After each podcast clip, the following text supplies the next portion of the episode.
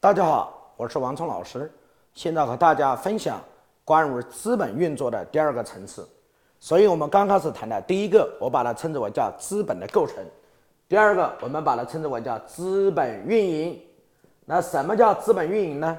简单的讲，就是我们资产和资本之间的交易的结构，我们把它称之为叫资本运营。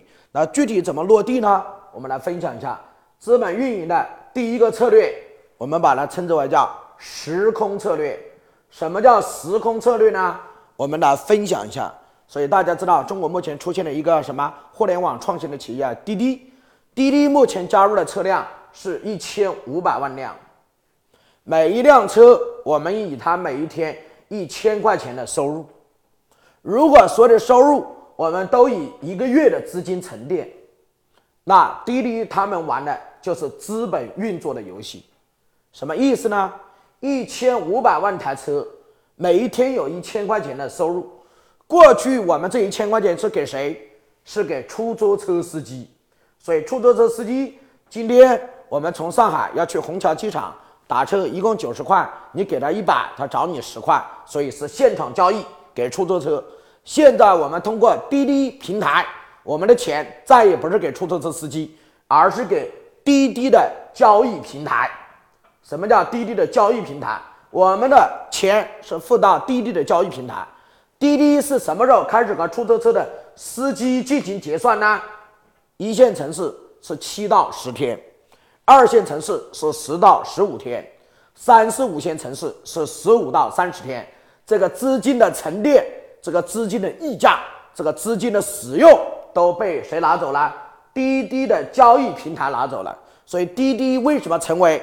中国估值第二名的独角兽，就是因为它有庞大的什么物流量、人流量、钱流量，导致了巨大的流量入口思维，所以产生了中国除蚂蚁金服之外第二名的独角兽平台，就是我们的滴滴打车。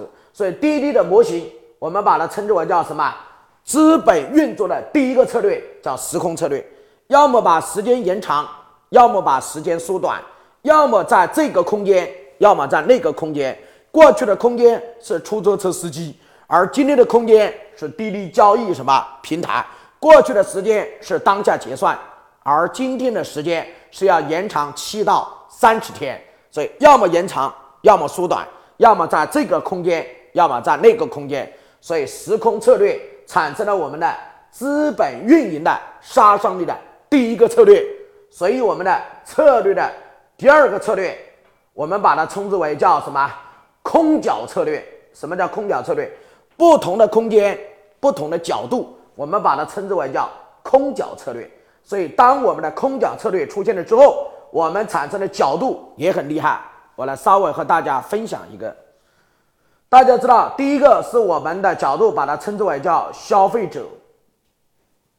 如果今天用资本的思维，可以把消费者转换一个角度。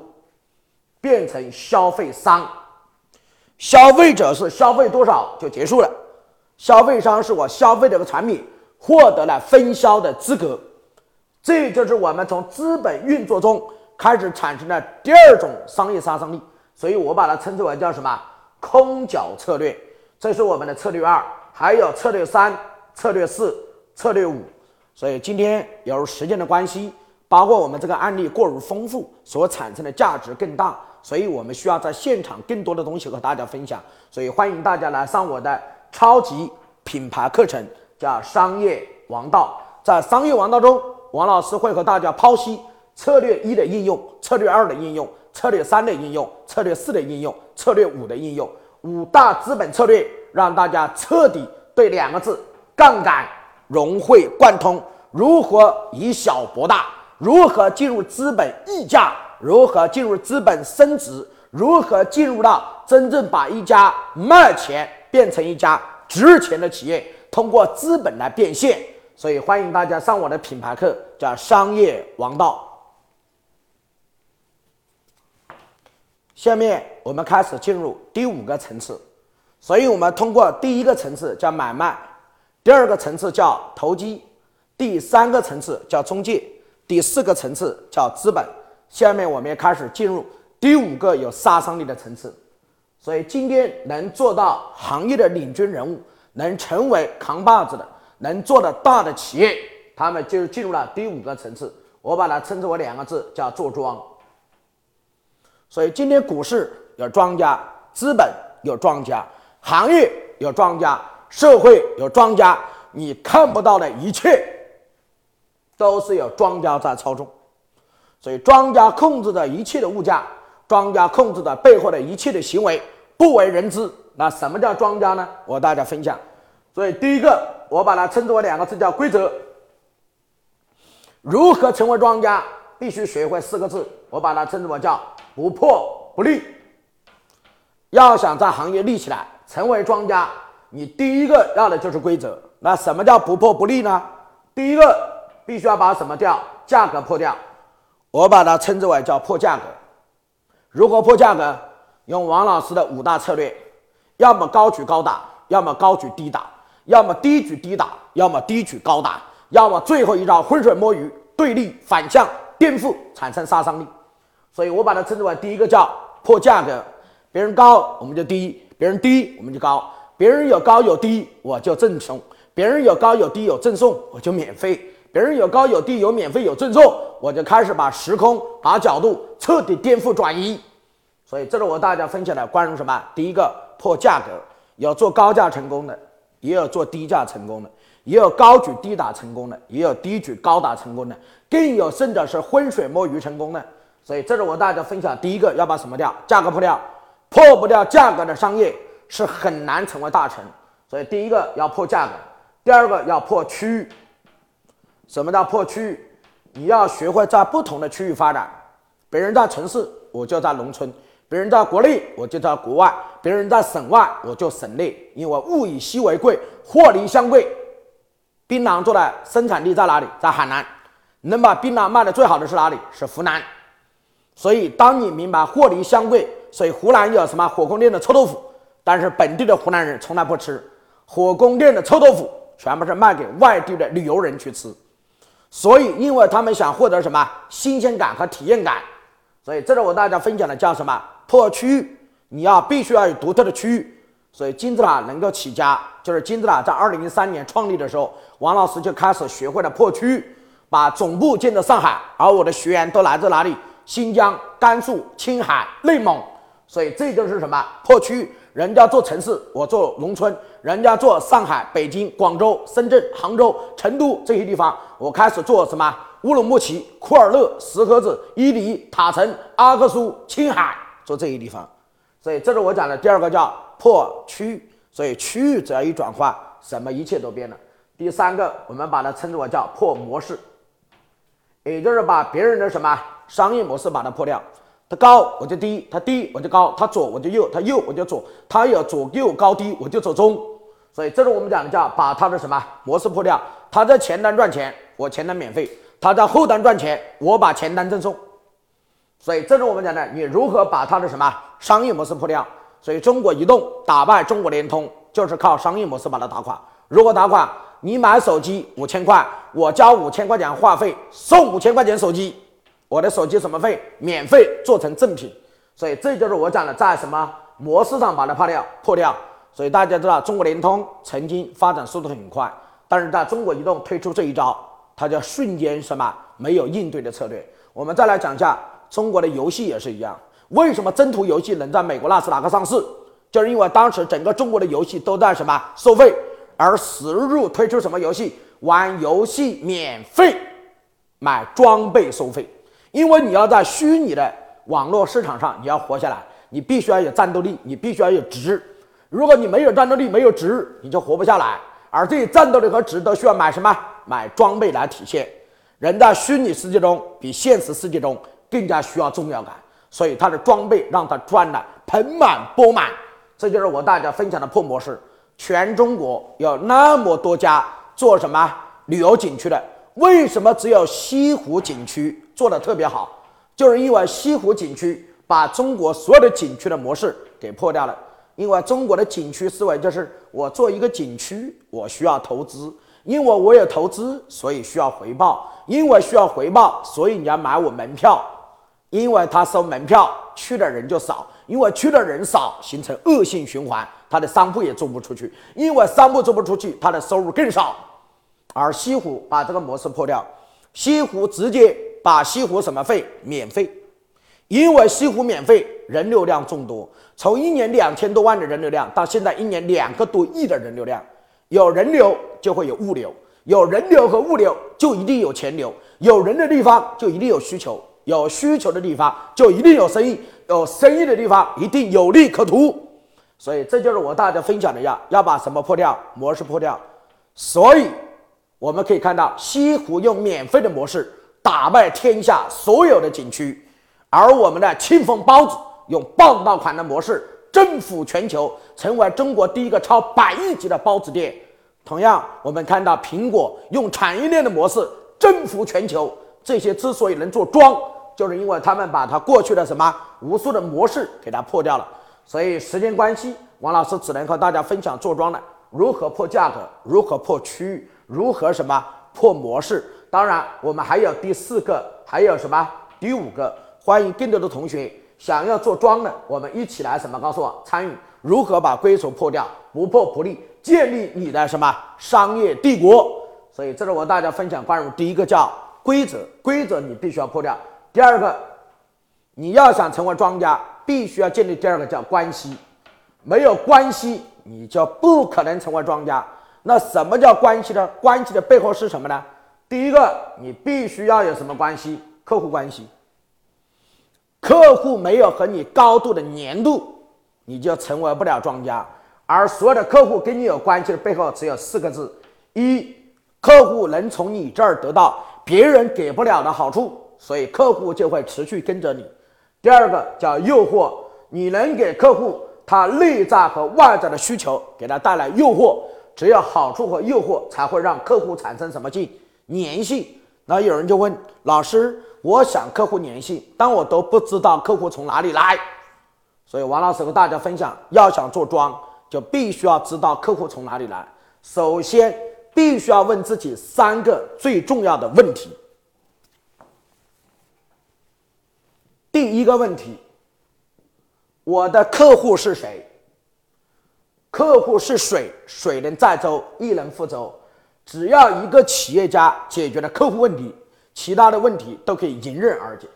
所以，第一句话叫“我的客户是谁”。第二个，我要思考。谁的客户是我的客户？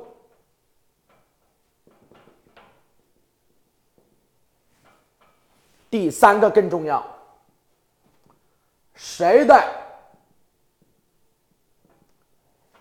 客户的客户是我的客户？问完三个问题，关于客户所有的问题都迎刃而解。如何解决这三道问题？怎么来？客户一共有四大来源。策略一，我们把它称之为叫 To B，也就是找到中间商和合伙人，用中间商合伙人帮我们做分销，所以这叫 To B。而 To B 最厉害的策略是截拳道，也就是你能截到。别人截不到的最有杀伤力的什么人流、客流、物流，如何来截？你把这一块杀伤力学会了，你的企业就大。我有一个学员，原来一年的营业额八百万，自从听完我的课学会了截拳道，他就把他的产品放在云集上销售，在云集上短短的六个月时间，他的销售已经破三千万。这就是你只做好你的生产，做好你的产品。全中国有很多营销型平台、互联网型平台，他们都需要超级的爆品，他们也需要非常多的产品价值，你们就可以合作。所以这就我讲的什么？第一个叫 To B，第二个我们把它称之为叫 To C，也就是我的直营公司、我的直营渠道直接开发客户。所以这里面有很多涉及到有什么一对一，也有什么一对多，也有什么多对多，而且还有什么群对群。这些都是开发客户的杀伤力的策略。一个员工去开发一个客户，这叫一对一；一个员工去开发一个商会，这就叫一对多。如果我们把商会变成我们的合伙人，这就叫多对多。如果合伙人持有公司的股份，我们跟内外合作，把这个商会撬动，我们就变成了群对群。所以这是我们在思考的第二个叫什么？To C。第三个叫 To B 加 C。什么叫 To B 加 C？通过合伙人去找到客户，通过客户我们来直接做汇销交付，所以这就叫 To B 加 C。目前这个模式做的最好的就是微商。用去库存囤货的方式来做 B 加 C 升级，来做我微商，没有员工，大家都是合伙人，都是代理商。你交我八千八啊，十九万八，八十八万，我用不同的产品给你分销货。那我来怎么来帮你去库存呢？你把你周围的朋友，你把你周围很多相信你的人，把他们找过来，然后我通过我的销讲师来进行分销，把你的库存去掉，帮你变成现金。这就是 To B 加 C 的模式，由代理商找到客户，再由总部的销讲来进行汇销分销，所以这个叫 To B 加 C。目前全中国做的最好的 To B 加 C 就是微商模式。第四个，我认为是未来的终极模式，我把它称之为叫 To B 加 B 加 C。第一个 B，我把它称之为叫大动脉；第二个 B 叫毛细血管。第三个，我把它称之为叫终端客户，所以把模式进行什么？升级？那如果你理解大动脉就是我们的直营公司，直营公司，而我们的毛细血管就是我们的合伙人和代理商，终端客户由我们的直营公司不开发客户，只开发合伙人，只服务合伙人，由合伙人把他的资源来进行撬动。这样的话形成了链接，叫 B 加 B 加 C 超级混合模式，所以这个模式就可以让客户产生粘性，解决我讲的上面的三个问题。第一个问题，我的客户是谁？他在哪儿？第二个问题是谁的客户是我的客户？所以今天我要做一款产品，谁的客户是我的客户呢？有大把的平台，他们都有客户。用我讲一句话说，中国进入了经济最好的时期，谁掌握了微信？谁就掌握了财富，谁有微信的流量，谁就掌握了财富的一切。所以大家知道，曾经有一家公司，我们把它称之为叫什么店？趣店。所以趣店在美国纳斯达克上市啊，市值很快翻了不少。那为什么今天衰落？衰落跟它无关。趣店是怎么起来的？靠支付宝的流量。当支付宝把它的流量嫁接给趣店，趣店原来第一年亏几千万，第二年亏几个亿。自从嫁接了什么支付宝的流量之后，所以把支付宝的客户，谁的客户是我的客户？所有芝麻信用、借呗、花呗、支付宝的客户都是我去年的客户，所以我把它一合作，所以整个公司就水涨船高。所以一合作之后，从原来亏几千万、几个亿，瞬间盈利几个亿、几十个亿，去美国纳斯达克上市，市值超过一百亿美元。而这背后就是我们讲的话，谁的客户是我的客户？今天我们中国要感恩伟大的一家公司，叫腾讯，它把所有的人都产生了链接，而所有人都有共同的链接，叫微信。谁掌握微信数据，谁就获得财富；谁掌握微信流量，谁就获得财富；谁掌握微信粉丝，谁就获得财富。所以这是我大家分享关于什么做庄。所以做庄第一个是规则，第二个是关系，而关系中最重要的关系是什么关系？客户关系。所以客户关系忘了之后，第二个关系什么关系？股东关系。为什么滴滴打车要请柳传志的女儿柳青来做总裁？这就是股东关系。为什么滴滴打车在很多城市没有营业执照，它依然可以在各个城市运营？因为它有独特的股东关系。这些股东关系让它在各个政府中有运什么有余，所以可以获得什么做庄的机会。所以这是我大家关于什么分享这一块，能给大家带来巨大的启发。一个庄家必须要靠左右的支撑力。第一个，把规则破掉；第二，建立起自己的股东关系、客户关系、员工关系，左右两个支撑力，就把你形成庄家思维。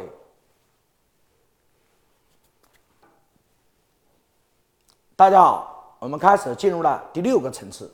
所以我们经历了前面五个层次，第一个层次我把它称之为叫买卖，第二个层次我把它称之为叫投机，第三个层次我们知道是中介。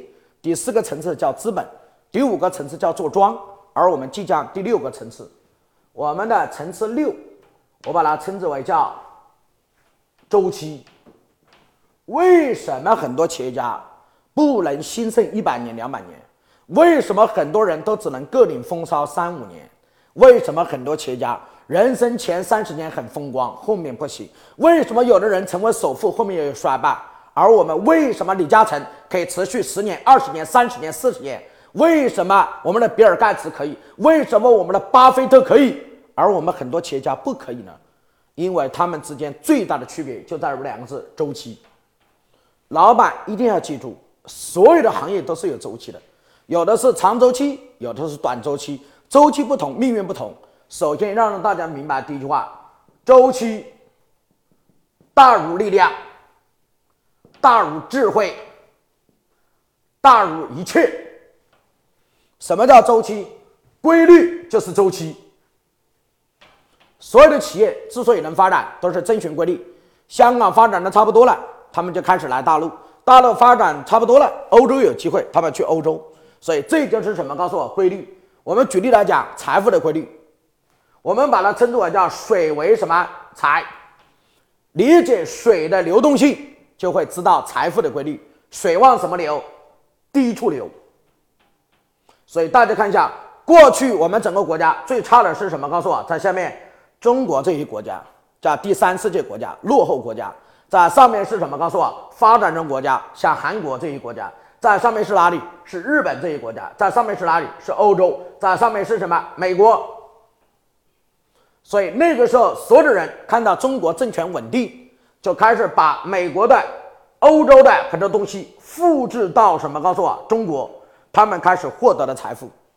所以大家也知道，今天的支付宝，在美国就叫什么？Pay PayPal。今天我们中国的什么 QQ？在美国就叫什么 ICQ，所以今天中国的滴滴打车在美国就是什么 Uber。为什么这些公司获得财富？第一，他听到别人听不到的；第二，他看到别人看不到的；第三，他做到别人做不到的。然后通过两个字复制，复制什么？按照水的规律，水往低处流，来到不发达的地方，来到价值洼地，他们就产生了财富价值的效应结果。我们再来看一下，经过四十年的改革开放。中国已经开始来到这儿，所以上面是什么？告诉我，美国、中国、欧洲、日本，什么？告诉我，然后再是韩国这一国家，然后再是下面这一国家。如果我们再想获得财富，我们必须要懂下一个什么？告诉我，水流动的规律。所以我认为这些地方是哪里？是东南亚，是哪里？是非洲。在未来十年、二十年、三十年，无数重要的机会在东南亚，在中亚。在非洲，所以大家知道，一九四九年中国获得解放，非洲总人口才两三个亿，到现在二零一七年，非洲总人口已经超过十二个亿。啊，据世界可靠调查，整个人口发展，非洲到二零五零年，非洲的总人口将会超过四十个亿，那里有庞大的市场需求。所以这是我大家分享水流动的规律，这就是我们讲的叫周期。那周期怎么应用呢？我大家分享。人生中最重要的几个周期，如果我们了解这几个周期，我们就可以懂得规律，按规律行事情，我们就可以事半功倍，获得价值。如何进入周期？我们来看，第一个，我们把它称之为叫什么？周期一。什么叫周期一呢？第一个叫行业周期。任何行业都有周期，无非是长周期和短周期。企业为什么会输掉？因为在短周期内做长时间投入，所以我们输掉。所以中国的制造业是某一个时间段内的短周期。如果你没有升级，没有往更高端的高端智能制造，如果是这样，我们的企业就会输掉。为什么？因为我们没有意识到行业是有周期的。所以大家知道，可口可乐原来做什么？做除虫剂，后面做什么？做工业机械。那后面做什么？做碳酸饮料，进入服务业。然后今天做什么？做多元化产业投资。李嘉诚原来做什么？做塑胶花，后面做什么？香港做房地产投资，后面进入了内地做什么？地产以及多元化商场、超市种种投资，包括屈臣氏，包括百家。所以，而今天的李嘉诚已经全面投资欧洲几千亿，核心在哪儿？他已经把它变成了一家多元化产业投资集团。三星原来做什么？卖咸鱼的，后面做什么？做电子半导体贸易，后面做什么？做工业制造。今天三星已经变成了全球最大的产业投资集团之一。所以这个我把它称之为叫什么？行业周期。所有的行业都有周期，有短周期，有中周期，有长周期。高手就是顺周期而行而获得财富人生，而普通人就是逆周期而行。像中国一样，中国越来越重视环保，金山银山啊，绿水青山就是金山银山，越来越重视环保，环保给我们带来的价值，所以低端制造污染的行业都会被中国所什么所淘汰。所以这是我讲的叫什么周期？行业周期。而我们讲的第二个周期是我们的什么周期？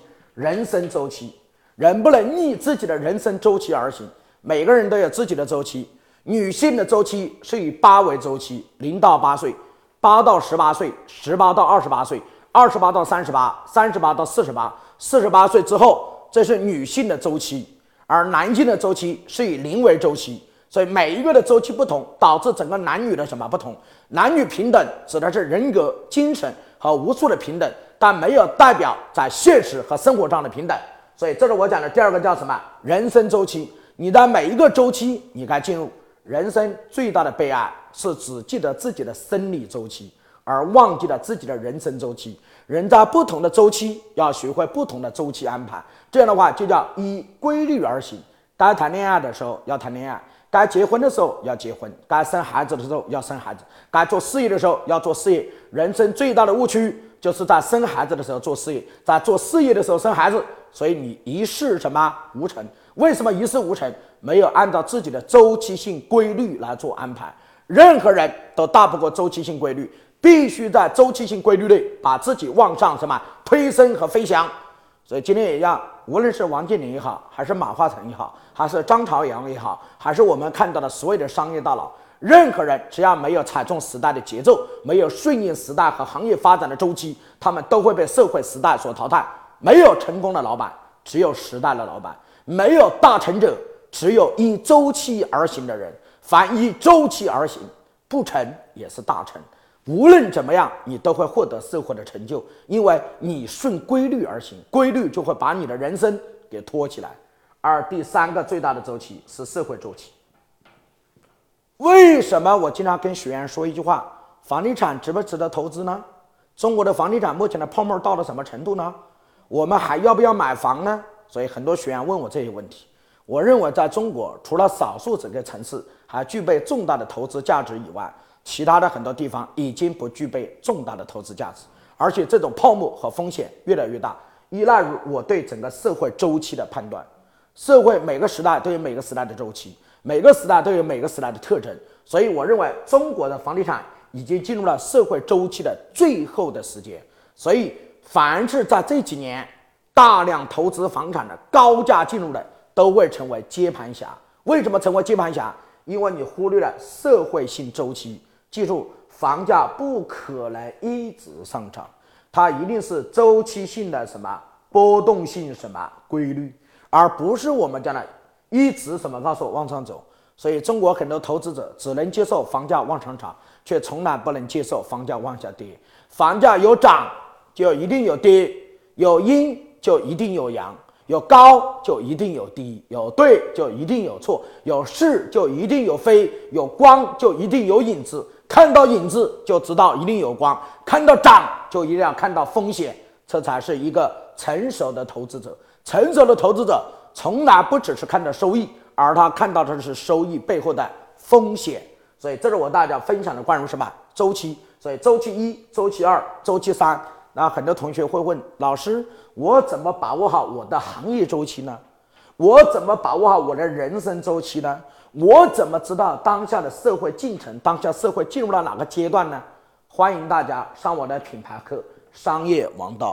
王老师在《商业王道》这个品牌课当中，会重点和大家彻底的剖析当下的社会第一行业、第二行业、第三行业每个行业的周期目前发展的哪个阶段。和大家剖析每个人生男性和女性你们的周期性阶段在哪里？第三，我会告诉大家目前的整个社会进程已经发展了哪个阶段？房地产是该投还是不该投？互联网进入了什么时代？医疗进入了什么时代？这些东西跟你的生生每个人都切身利益有关。一句话，欢迎大家上商业王道商业王道，物超所值，绝对给你带来一个全新的立体思维。